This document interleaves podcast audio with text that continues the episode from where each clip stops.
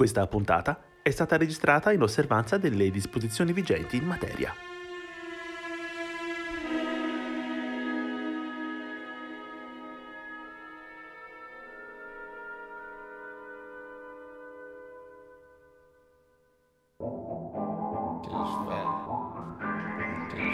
Dagli studi del Quirinale va ora in onda.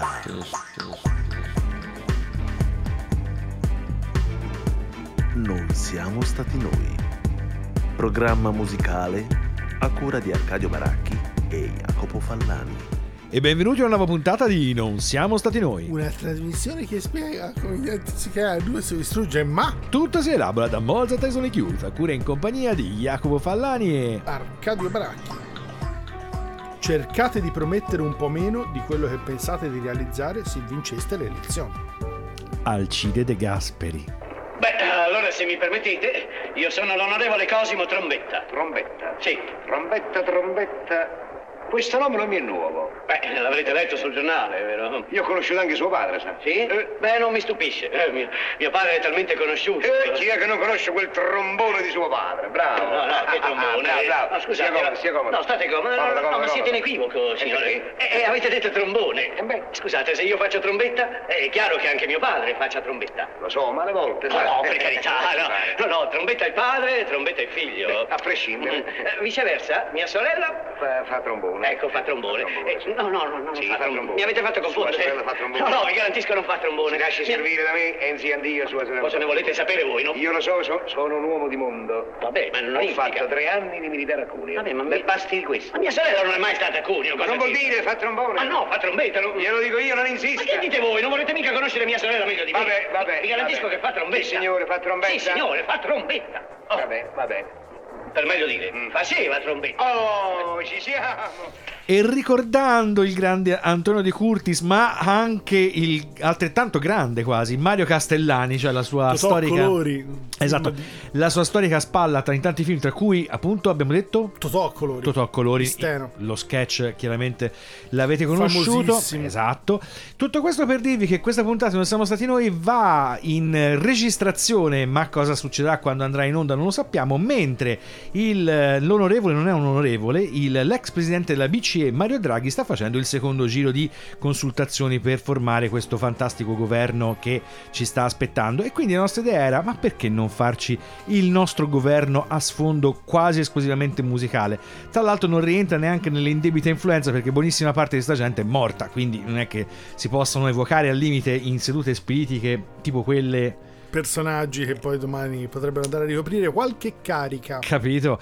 Quindi, giustamente per questo governo improbabile ma assolutamente suggestivo e interessante, cominciamo da il ministero che forse per una puntata come per una trasmissione, scusate, come non siamo stati noi, è il ministero. E parliamo del Ministero della Cultura. Eh. L'idea è caduta su un grandissimo, sempre ben poco ricordato. Probabilmente il motivo potrebbe es- essere nel fatto che è un personaggio, insomma, come potremmo dire, se la tirava poco, per cui sembrava che tutto quello che faceva Non un esperto di fosse marketing. estremamente semplice, un po' troppo facile, deve aver in qualche modo eh, sofferto, anche perché insomma c'erano tutta una serie di atteggiamenti che l'hanno poi portato a una morte prematura, probabilmente, insomma fumare, insomma caratteristiche insomma, che ne facevano un personaggio sicuramente abbastanza insolito nell'ambito classico direi. Stiamo parlando di Bruno Maderna, un compositore che in realtà probabilmente aveva delle grandissime facilità e proprio per questo probabilmente è stato un po' sottovalutato per certi aspetti, soprattutto dopo la morte. In realtà direttore d'orchestra e compositore ha segnato, in particolare dopo il 45, la vita musicale italiana e non solo, ha rappresentato un trampolino di lancio per moltissimi compositori che poi hanno pescato a piene mani moltissime delle sue idee, delle sue scelte, anche di quelle che sono poi le sue eh, intuizioni dal punto di vista musicale e concettuale. Vi facciamo sentire un piccolo estratto da un brano che eh, è un po' più raro ascoltare. Stiamo parlando di Quadrivium per quattro esecutori di percussioni e quattro gruppi d'orchestra, che in realtà è stato composto per il Festival di Royan e è stato rappresentato per la prima volta sempre con la direzione di Bruno Maderna nel 69. Ve lo facciamo sentire qui per eh, quattro gruppi orchestrali con l'orchestra della Fondazione Arena di Verona diretta da Carlo Miotto.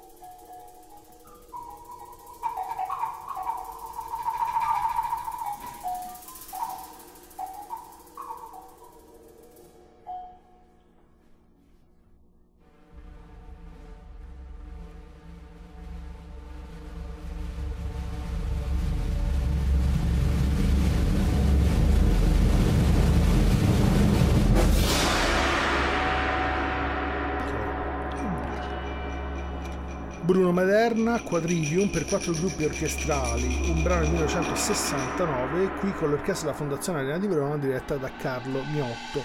Come dicevamo, questo brano eh, rappresenta insomma uno studio per certi aspetti di quelle che sono anche le possibili sonorità. Eh, la, la, quantità di strumenti a percussione utilizzati, eh, la parte anche i gruppi orchestrali, utilizzo xilofoni, vibrafoni, marimbe, glockenspiel, campane tubolari, chi più ne ha più ne metta, ha dato tutta una serie di eh, sonorità che hanno amplificato notevolmente la concezione spaziale moderna. C'è da ricordarsi che Maderna è eh, peraltro il primo compositore che scrive un brano per strumento e nastro magnetico eh, basandosi proprio su una concezione spaziale, è quello famosissimo brano musica su due dimensioni per flauto e il nastro magnetico e poi ha ricevuto e ha avuto due versioni, la prima del 52 e la seconda del 58 e che eh, rappresenta insomma una pietra miliare in quelle che sono poi le elaborazioni anche successive per quanto concerne proprio l'utilizzazione dello strumento elettronico e delle rielaborazioni di uno strumento e la spazializzazione proprio fisica all'interno di un ambiente sonoro e l'utilizzazione insomma di una serie di eh, artifici tecnici per amplificare quelle le sonorità. Il riferimento quello, chiamiamolo ministeriale, era dato al fatto proprio che questa grandissima figura ha ampliato notevolmente quello che è il bagaglio culturale della musica ormai non più contemporanea ma moderna ovviamente, ma ha dato uno slancio enorme a quelle che sono state proprio le evoluzioni nei successivi decenni, non solo a livello italiano ma anche internazionale della, della musica elettronica, acustica e della musica che ormai definiamo insomma come contemporanea e noi portiamo immediatamente giù l'aeroplano perché dalle vette della cultura e della scelta, come ha detto giustamente Arcadio, ministeriale di Bruno Maderna al Ministero degli Interni, perché giustamente se ci fosse un po' più cultura forse ci sarebbe un po' meno bisogno del Ministero degli Interni. Comunque il Ministero degli Interni ce l'abbiamo, fa anche comodo in alcuni momenti, non, non si esclude questo, però giustamente, visto che siamo una trasmissione sostanzialmente musicale e non politica, ci siamo occupati di quelli che il Ministero degli Interni magari non ce l'hanno troppo in simpatia simpatia. E chi potevamo selezionare se non un brano, prima di venire agli autori, che si chiama, che si intitola I Fought the Law, ho combattuto la legge. Versione originale di Sonny Curtis and the Crickets, i, i grilli poi diventata famosa nel 66 in un'altra versione, quella di Bob Fuller 4, mm, che noi avremmo voluto farvi sentire volentieri, ma è veramente piuttosto brutta come qualità audio, per arrivare invece alla versione molto più nota, nota veramente a tutti, del 1979 dei Clash. Eh, brano contenuto all'interno di un EP non faceva parte di un vero e proprio album perché appunto trattasi di cover ma appunto reso eh, estremamente noto dall'interpretazione di John Strummer e di Mick Jones alla chitarra. Ce ne andiamo subito ad ascoltare questo I Fought the Load, The Clash.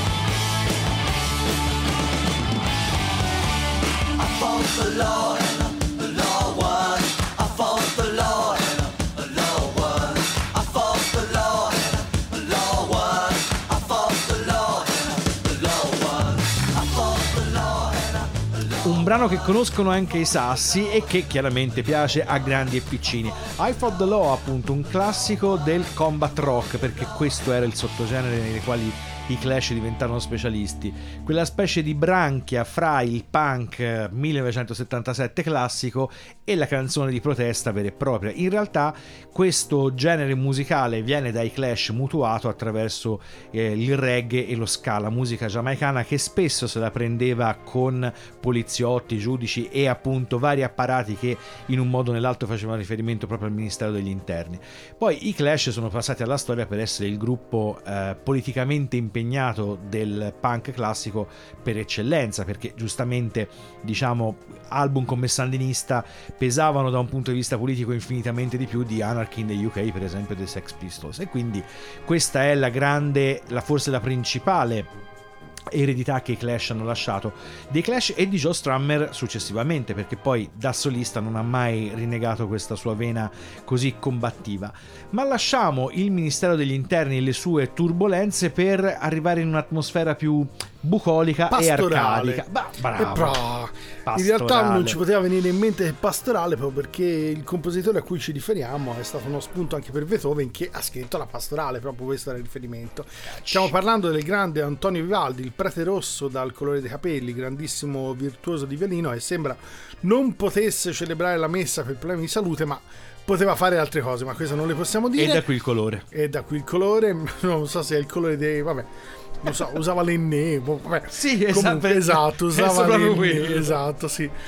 Il riferimento in realtà è un po' apparentemente contorto, ma negli ultimi anni, anzi ormai decenni, si parla di alcuni generi musicali, in particolare nell'ambito della classica, eh, utilissimi a quanto pare per eh, aumentare quantità e qualità di alcune produzioni, in particolare sembra delle vigne. Gli autori più spesso, insomma, che uno può trovare nelle cronache più curiose sono Vivaldi, Mozart, Beethoven. In particolare, insomma, in zona toscana, sembra nella zona di Montalcino, ci sia un, eh, un viticoltore che abbia usato, ha praticamente poi creato una specie di joint venture con eh, una grossa casa di produzione di casse, non diciamo chi a questo punto perché sennò facciamo anche la pubblicità, se lo facciamo ci facciamo pagare. Esatto, punto. però se vi siete riconosciuti mandate due soldi perché sono Esatto. sempre ben accetti. E questa casa praticamente gli avrebbe fornito una serie di casse, sarebbero insomma adatte anche a tenersi all'esterno, per cui sopporterebbero acqua, pioggia, cemento e chi più ne ha più ne metta. esatto. E dovrebbero diffondere, diffondere, scusate, 24 ore su 24 musica a volumi abbastanza accettabili, per cui insomma tendenzialmente bassi di eh, autori come Mozart, Vivaldi e Beethoven. Non potevamo a questo punto esimerci dal farvi ascoltare un classicone, un- uno dei brani assolutamente più famosi. Stiamo parlando di un estratto delle quattro stagioni di Vivaldi, in questo caso l'inverno, che qui è chiamato Winter, mi fanno morire, in una versione eh, del 1981, sì, anche perché Sono arrivato ora, scusa. Esatto, English Chamber Orchestra 1981 con il violino solista di Gideon Kremer. Ovviamente, come il nostro solito, non ve lo facciamo sentire integralmente.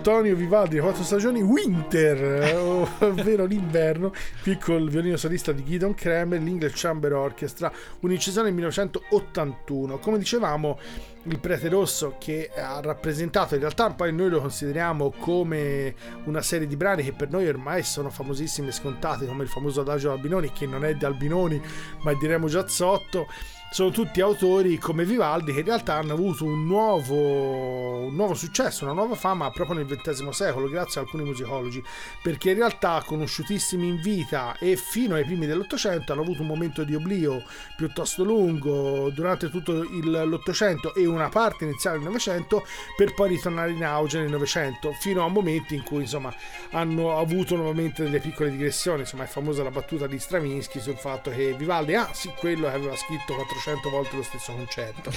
Però al di là di questo, insomma, siamo, stiamo parlando di un grandissimo virtuoso, un grandissimo compositore. Il riferimento all'agricoltura, ovviamente, non tirato poi per i capelli, nel senso realmente queste cose le stanno usando, anche se poi sulla l'attendibilità e il successo dell'utilizzazione della musica classica nell'ambito delle vigne, insomma, almeno per quanto ci riguarda ancora non, eh, non abbiamo dati certi in proposito, però insomma ci fidiamo del successo di alcuni eh, vini di Montalcino. Sì, no, e, e, poi insomma in ottica sponsorizzazione ci fidiamo di qualsiasi cosa, basta che arrivino due soldi, diciamo così. Però giustamente accanto a quello che è un valore quasi fondante della cultura italiana, perché non passare direttamente al ministero che sovraintende alla, al passaggio proprio della, de, de, della cultura, cioè l'istruzione cosa che chiaramente a una buona parte della redazione non siamo stati noi è particolarmente cara perché gli paga lo stipendio, non stiamo a dire di chi. e allora, chiaramente noi in Italia abbiamo Roberto Vecchioni che è il cantautore insegnante per definizione, però un po' anche per esigenze musicali, oggi abbiamo deciso di passarvi i Police, cioè l'unica versione accettabile, quella vecchia in cui riusciamo a passarvi Sting, che ogni tanto ve lo rammentiamo, però essendo che lo troviamo particolarmente antipatico. Ma perché ce l'abbiamo in zona, per quello. Ce l'abbiamo in zona, resti dalle sue parti. Anche lui, se ha due soldi, li porta, se no, mm, è uguale. Chiaramente, Sting in anni eh, assolutamente. C'è l'elicottero, ci vola sopra la città. Eh, ci voli lui, non è un problema. In anni appunto non sospetti, parliamo del 1980, uh, eh, Sting scriveva Don't stand so close to me, cioè non mi stare così, così vicino, riferita proprio alla sua esperienza di insegnante. Chi non doveva stargli così vicino erano le giovani virgulte alle quali lui si trovava ad insegnare. È un pezzo che visto in prospettiva oggi non sarebbe neanche passabile, non dico per radio, ma neanche eh, su qualche oscuro podcast musicale come il nostro. In realtà nel 1980 fu un grande successo mondiale. L'album era Zeniatta Mondatta, il brano Don't Sense So Close to Me e loro sono The Police. Young teacher, the subject of schoolgirl fantasy. She wants him so badly. Knows what she wants to be. Inside her, there's longing. This girl's an open page, bookmarking. She's so close now. This girl is half his age. Don't stand.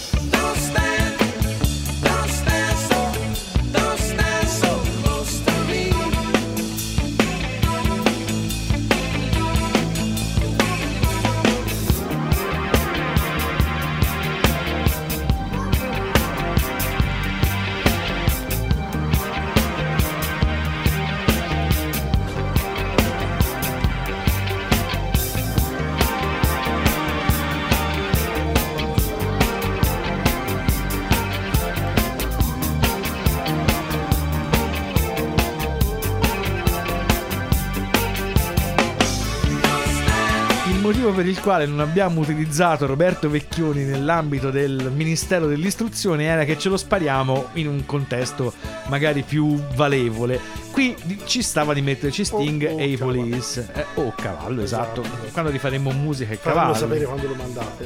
eh. Esatto.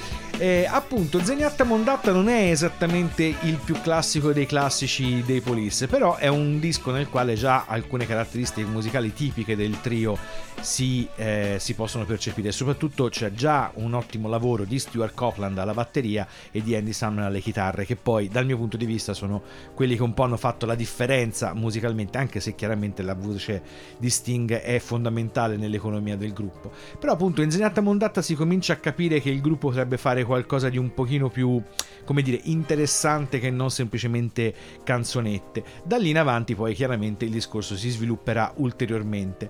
Eh, appunto l'istruzione, cioè la capacità di creare, ehm, come dire, di formare le generazioni future attraverso giustamente la cultura. E poi dobbiamo trovare anche il modo di conservarla questa cultura. E qui entra in, in campo quale ministero, Arca? dei beni culturali e la, dire, la proiezione che ci è venuta un po' eh, insomma è un po' su un personaggio che è rimasto un po' al confine fra il mondo del- dell'ambito più intellettuale, quello diciamo più classico della letteratura e quello musicale. Che Però girare voce non sempre- volessero nessuno dei due, eh. Facessero, prendilo te. No, no, no, tiallo te. Stiamo parlando di Tobia Gorrio, questo in realtà è il suo soprannome, in realtà si chiamava Arrigo Boito, padovano di origine e che eh, si dedicò poi alla scrittura dei libretti, eh, per cui è, insomma, è assolutamente molto famoso con tantissimi personaggi, e ovviamente quello in particolare per cui ha lavorato maggiormente è Giuseppe Verdi, ma molti altri sono stati quelli con cui ha lavorato.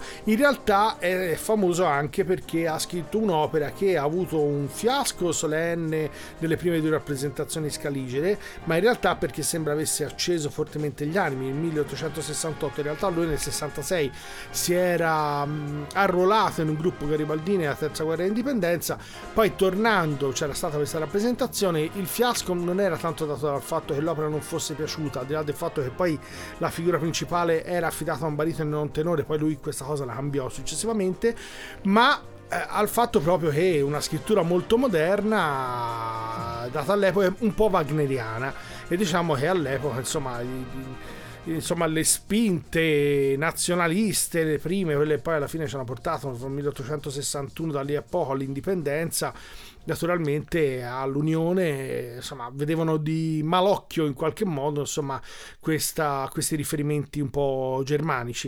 In realtà poi nella sua rappresentazione nel 1875 a Bologna eh, ci fu un grande trionfo, un successo, infatti è una delle poche opere, l'unica peraltro di, di, di Boito, rimasta e incisa. Vi facciamo dunque sentire il finale tratto dal Mefistofele di Arrigo Boito, qui una performance live a New York con la- la- l'orchestra del- dell'opera di New York nel 1966 con Mefistofele ehm, con alla voce di Mefistofele Nikolai Ghiaurov e al Faust Carlo Bergonzi e la direzione di Lamberto Gardelli.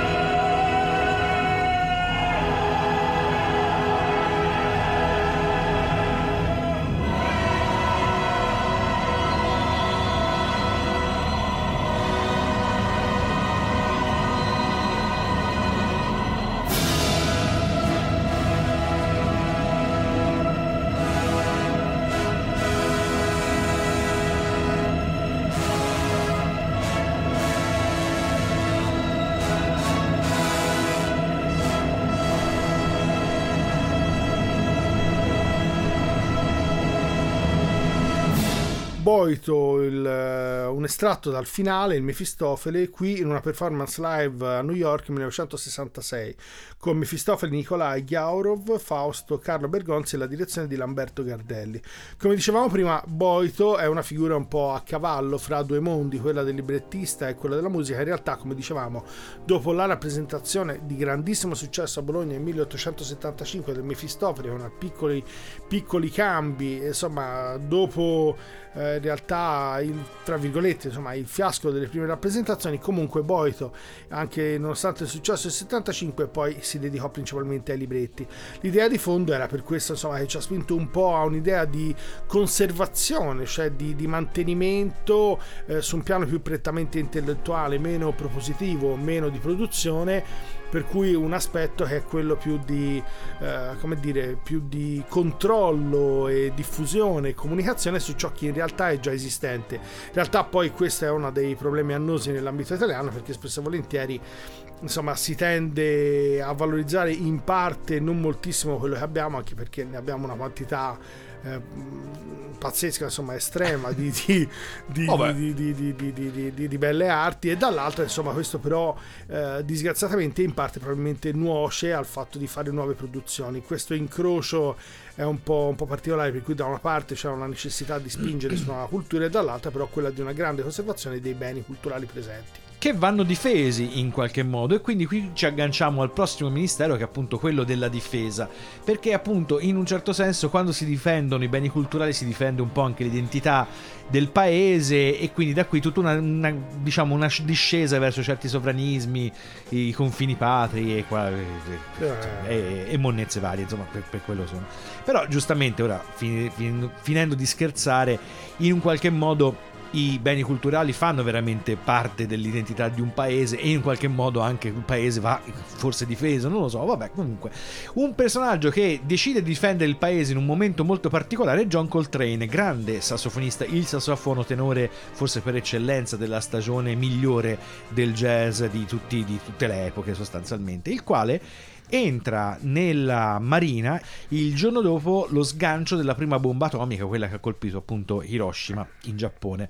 Quindi un momento un po' particolare per entrare nel, nella marina. Dice che la decisione l'avesse presa qualche tempo prima, eh, spaventato dalla possibilità che lo potessero mandare nell'esercito a combattere soprattutto in Europa, che quindi in, entrando in marina avesse la possibilità di restare quantomeno all'interno del, del, del, degli Stati Uniti, anche se in realtà la sua prima destinazione fu per Albor, che non è proprio, proprio diciamo, sulla terraferma, come ben sappiamo, anche lì per vicende appunto guerresche. Eh, siamo nel 1945 ovviamente, in quel modo comunque Coltrane riesce a suonare, addirittura a incidere i dischi anche se appare sotto pseudonimo perché questo avrebbe potuto creare qualche problema al contratto che aveva appunto con la Marina, però Coltrane in qualche modo sopravvive, riesce a superare la guerra e poi a diventare il grande sassofonista che oggi ancora noi ricordiamo. Ce l'andiamo a ascoltare con un brano che dà un titolo a uno dei suoi album più classici, stiamo parlando di Giant Steps, John Coltrane.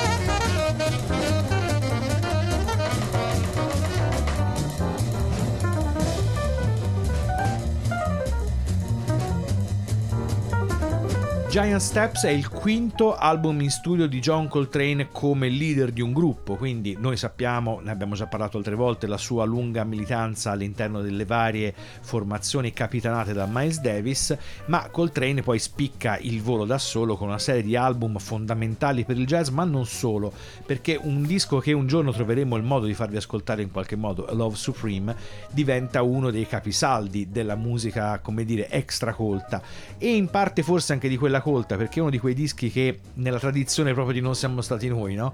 riesce, riesce in qualche modo a travalicare i confini dei generi, eh, mescolando musica nuova per i tempi, il cosiddetto jazz modale, con un'ispirazione quasi ultraterrena, forse trascendentale e trascendente addirittura. Giant Steps è diciamo decisamente più mh, terragno per così dire come album però è un bellissimo eh, esercizio di stile i brani sono più, più coincisi più brevi e anche più sintetici dal punto di vista della forma questo non significa che siano eh, chiaramente materiali meno, ehm, meno interessanti esce per Atlantic Records che sarà la casa discografica per eccellenza dei lavori di Coltrane e che fortunatamente piano piano ma con una certa eh, costanza sta ristampando praticamente tutti gli album classici di Coltrane. Lasciamo il Ministero della Difesa per arrivare in un settore quasi al limite, vicino, come li possiamo definire? Ci dovrei pensare, ma comunque siamo in un ambito sicuramente più morale o etico. Stiamo parlando di grazia e giustizia, per eh. cui il riferimento in questo caso è andato a un grande compositore che in realtà avrebbe dovuto intraprendere, come altri poi, una carriera nell'ambito giurisprudenziale. In realtà un sacco di compositori sì, sarebbero dovuti essere sì, esatto. avvocati. Esatto. Che altro che spesso e volentieri chi aveva famiglie benestanti voleva che i figli studiassero giurisprudenza o medicina, più raramente ingegneria, architettura insomma, architettura di... no, a suo tempo ancora c'era tempo non è quella degli ultimi 30 anni ah vabbè. Dove esatto dove praticamente c'era una quantità enorme di persone. E il riferimento è andato a Stravinsky anche perché poi insomma eh, fortunatamente non ha fatto giurisprudenza anche perché ci ha lasciato alcuni degli elementi fondamentali eh. di tutto il Novecento e non solo e vi facciamo sentire un brano che spesso e volentieri non troviamo neanche quasi mai nelle sale da concerto e rarissimamente inciso e di cui si parla molto poco. In realtà è una cantata che lui avrebbe scritto nel periodo in cui tornò in, uh, in Russia per cominciare la stesura della sagra della primavera, che è del 13, ma nel, insomma inframmezzata da una composizione di, questi, di altri brani, fra cui questa cantata, e lui aveva dedicato a Debussy, che peraltro non senti mai, ma eh, insomma potendo leggere la partitura, peraltro autografa, ma sembra insomma persa perché data a un, uno sconosciuto di cui poi non se ne è più avuta traccia, in realtà l'incisione, la prima, almeno insomma detto allo stesso Stravinsky, sarebbe quella del suo assistente Kraft a New York, e sta parlando di questa cantata che è l'Eroa des Etoiles e che in realtà aveva un nome originale in russo le stelle e che insomma lo sentirete per coro maschile e orchestra è eccezionale. Un brano del 1911 ma che anticipa da un punto di vista di sonorità anche di difficoltà perché probabilmente uno dei motivi per cui è stata eh, raramente eseguita è proprio il fatto che ci sono dei problemi di intonazione soprattutto per il coro maschile. Ve lo facciamo sentire qui con l'immancabile l'immarcescibile Pierre Boulez con la Cleveland Orchestra e il coro della stessa eh, un, un, praticamente un'incisione della, della Deutsche Gramp tutto eh, intorno alla figura di Stravinsky. Dunque Stravinsky le Roi des Etoiles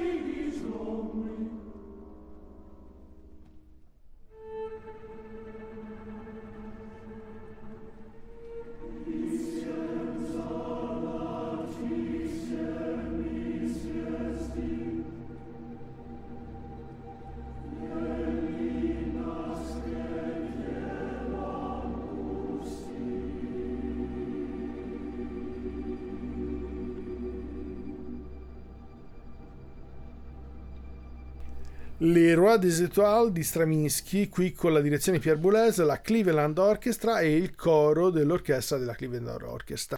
Ve l'abbiamo fatto sentire integralmente. Come dicevamo, insomma, il brano è sicuramente uno dei brani eh, meno conosciuti eh, per una serie di problemi, sia di complessità di scrittura, di ascolto e anche di esecuzione, ma sicuramente uno dei brani più belli di Igor Stravinsky. Ma ma per un'assonanza tipicamente giustizialista, accanto al Ministero della Grazia e Giustizia troviamo quello della sanità, perché come sapete, là dove spesso si ruba e si viene colti con le mani nella marmellata è appunto purtroppo la sanità, che come abbiamo scoperto recentemente invece quando dove insomma, se funziona bene meglio per tutti, perché giustamente poi la gente tira il calzino.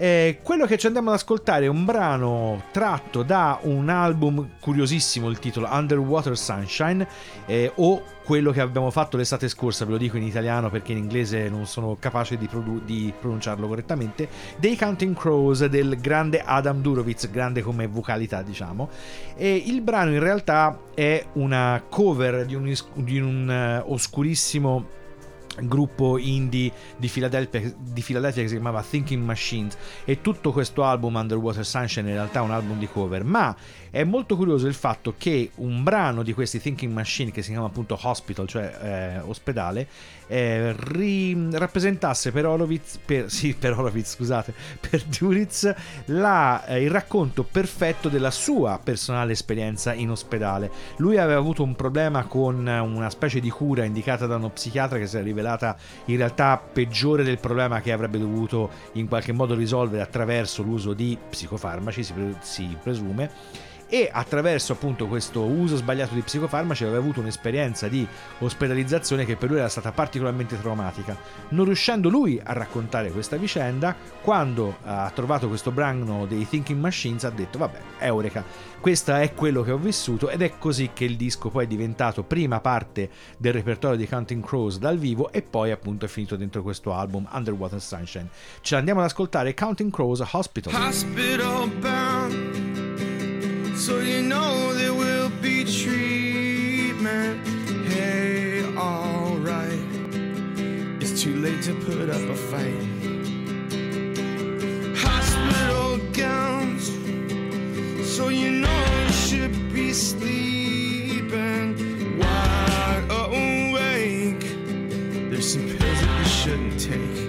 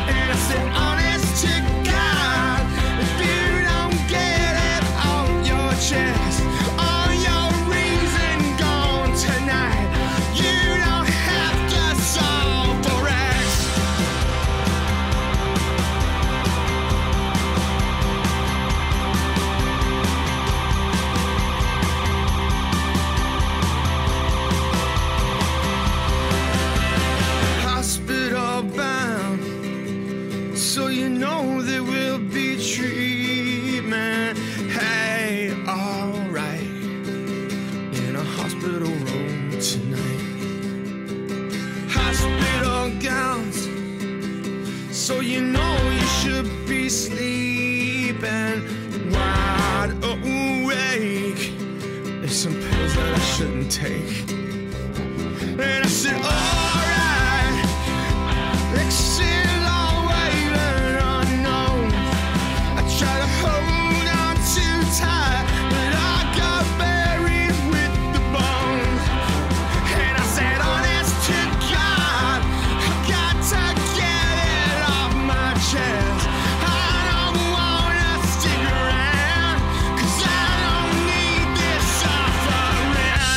dispiace che i Counting Crows ultimamente siano un po' scomparsi perché la voce di Adam Duritz in realtà vale veramente la pena. Forse è la cosa più interessante, non me ne vogliano i fan di tutto il gruppo, ma è la cosa più, forse più interessante del- della formazione perché è un tono che chiaramente rimane e soprattutto lui ha una bella duttilità di, di interprete. Eh, è chiaramente molto legato, come sentiamo, a uno stile abbastanza sul blues moderno per così dire però si fa, si fa godere il gruppo non ha grandissimi doti diciamo autorali quindi questo ha fatto sì che non tenessero tantissimo il passo con i tempi sono anche abbastanza datati come suono però insomma è sempre un ascolto piacevole anche se spesso fin troppo disimpegnato ma questa puntata governativa che sta avvolgendo al termine si pregia attraverso la voce di Arcadio di un intervento di un personaggio che nella cultura politica italiana degli ultimi 30 anni purtroppo ha un peso fin troppo rilevante. Chi ha dietro di sé molti anni di speranze deluse è più rassegnato anche di fronte alla propria impotenza, più rassegnato anche perché, avendo vissuto metà della propria vita all'età della formazione sotto il fascismo, continua pervicacemente a credere, come del resto la maggior parte dei suoi coetanei, una cattiva democrazia, e la nostra è proprio cattiva, essere sempre preferibile a una buona dittatura, come dittatura quella mussoliniana era certamente migliore di quella hitleriana. Meglio non avere una politica estera che averne un'aggressiva, bellicosa e destinata alla catastrofe, dieci partiti rissosi più tollerabili di uno solo graniticamente unito sotto la guida infallibile del suo capo, la società corporativa ma libera essere meno insopportabile che lo Stato corporativo e via enumerando. Citato in Norberto Bobbio, un estratto da un piccolo volumetto sulla democrazia e qui enuncia alcuni punti che poi per moltissimi sono ovviamente molto condivisibili poi alla fine perché di fondo eh, nell'attuale poi contingenza non ci sono particolari possibilità alternative e eh, quello che vedremo nel nostro 68esimo se non mi sbaglio governo eh, peraltro visto il rapporto a situazione melogermaniche dove se non mi sbaglio non siamo ancora al ventesimo sicuramente insomma nonostante tutto questo poi la democrazia è sicuramente insomma preferibile a qualsiasi altra forma eh, alternativa Esatto, perché come abbiamo detto, accennato velocemente prima, appunto Bobby è arrivato a un certo punto in epoca berlusconiana, appunto, a rispiegare un po' a tutti come funzionavano i fondamenti della democrazia, perché sembrava lì per lì ci fossimo un po' scordati di tutto. Questa puntata sta veramente volgendo al termine e il brano e soprattutto il personaggio con il quale vogliamo salutarvi, idealmente il nostro Prime Minister, per così dire, il presidente del Consiglio dei Ministri, è niente proprio di meno che Arturo Toscanini che ci è stato suggerito dalla redazione eh, da Federico. In realtà eh, nel modo e nel tono sembra fosse assolutamente molto aggressivo. Esatto. proprio d'orchestra sembra peraltro insomma sia riferito in parte a lui.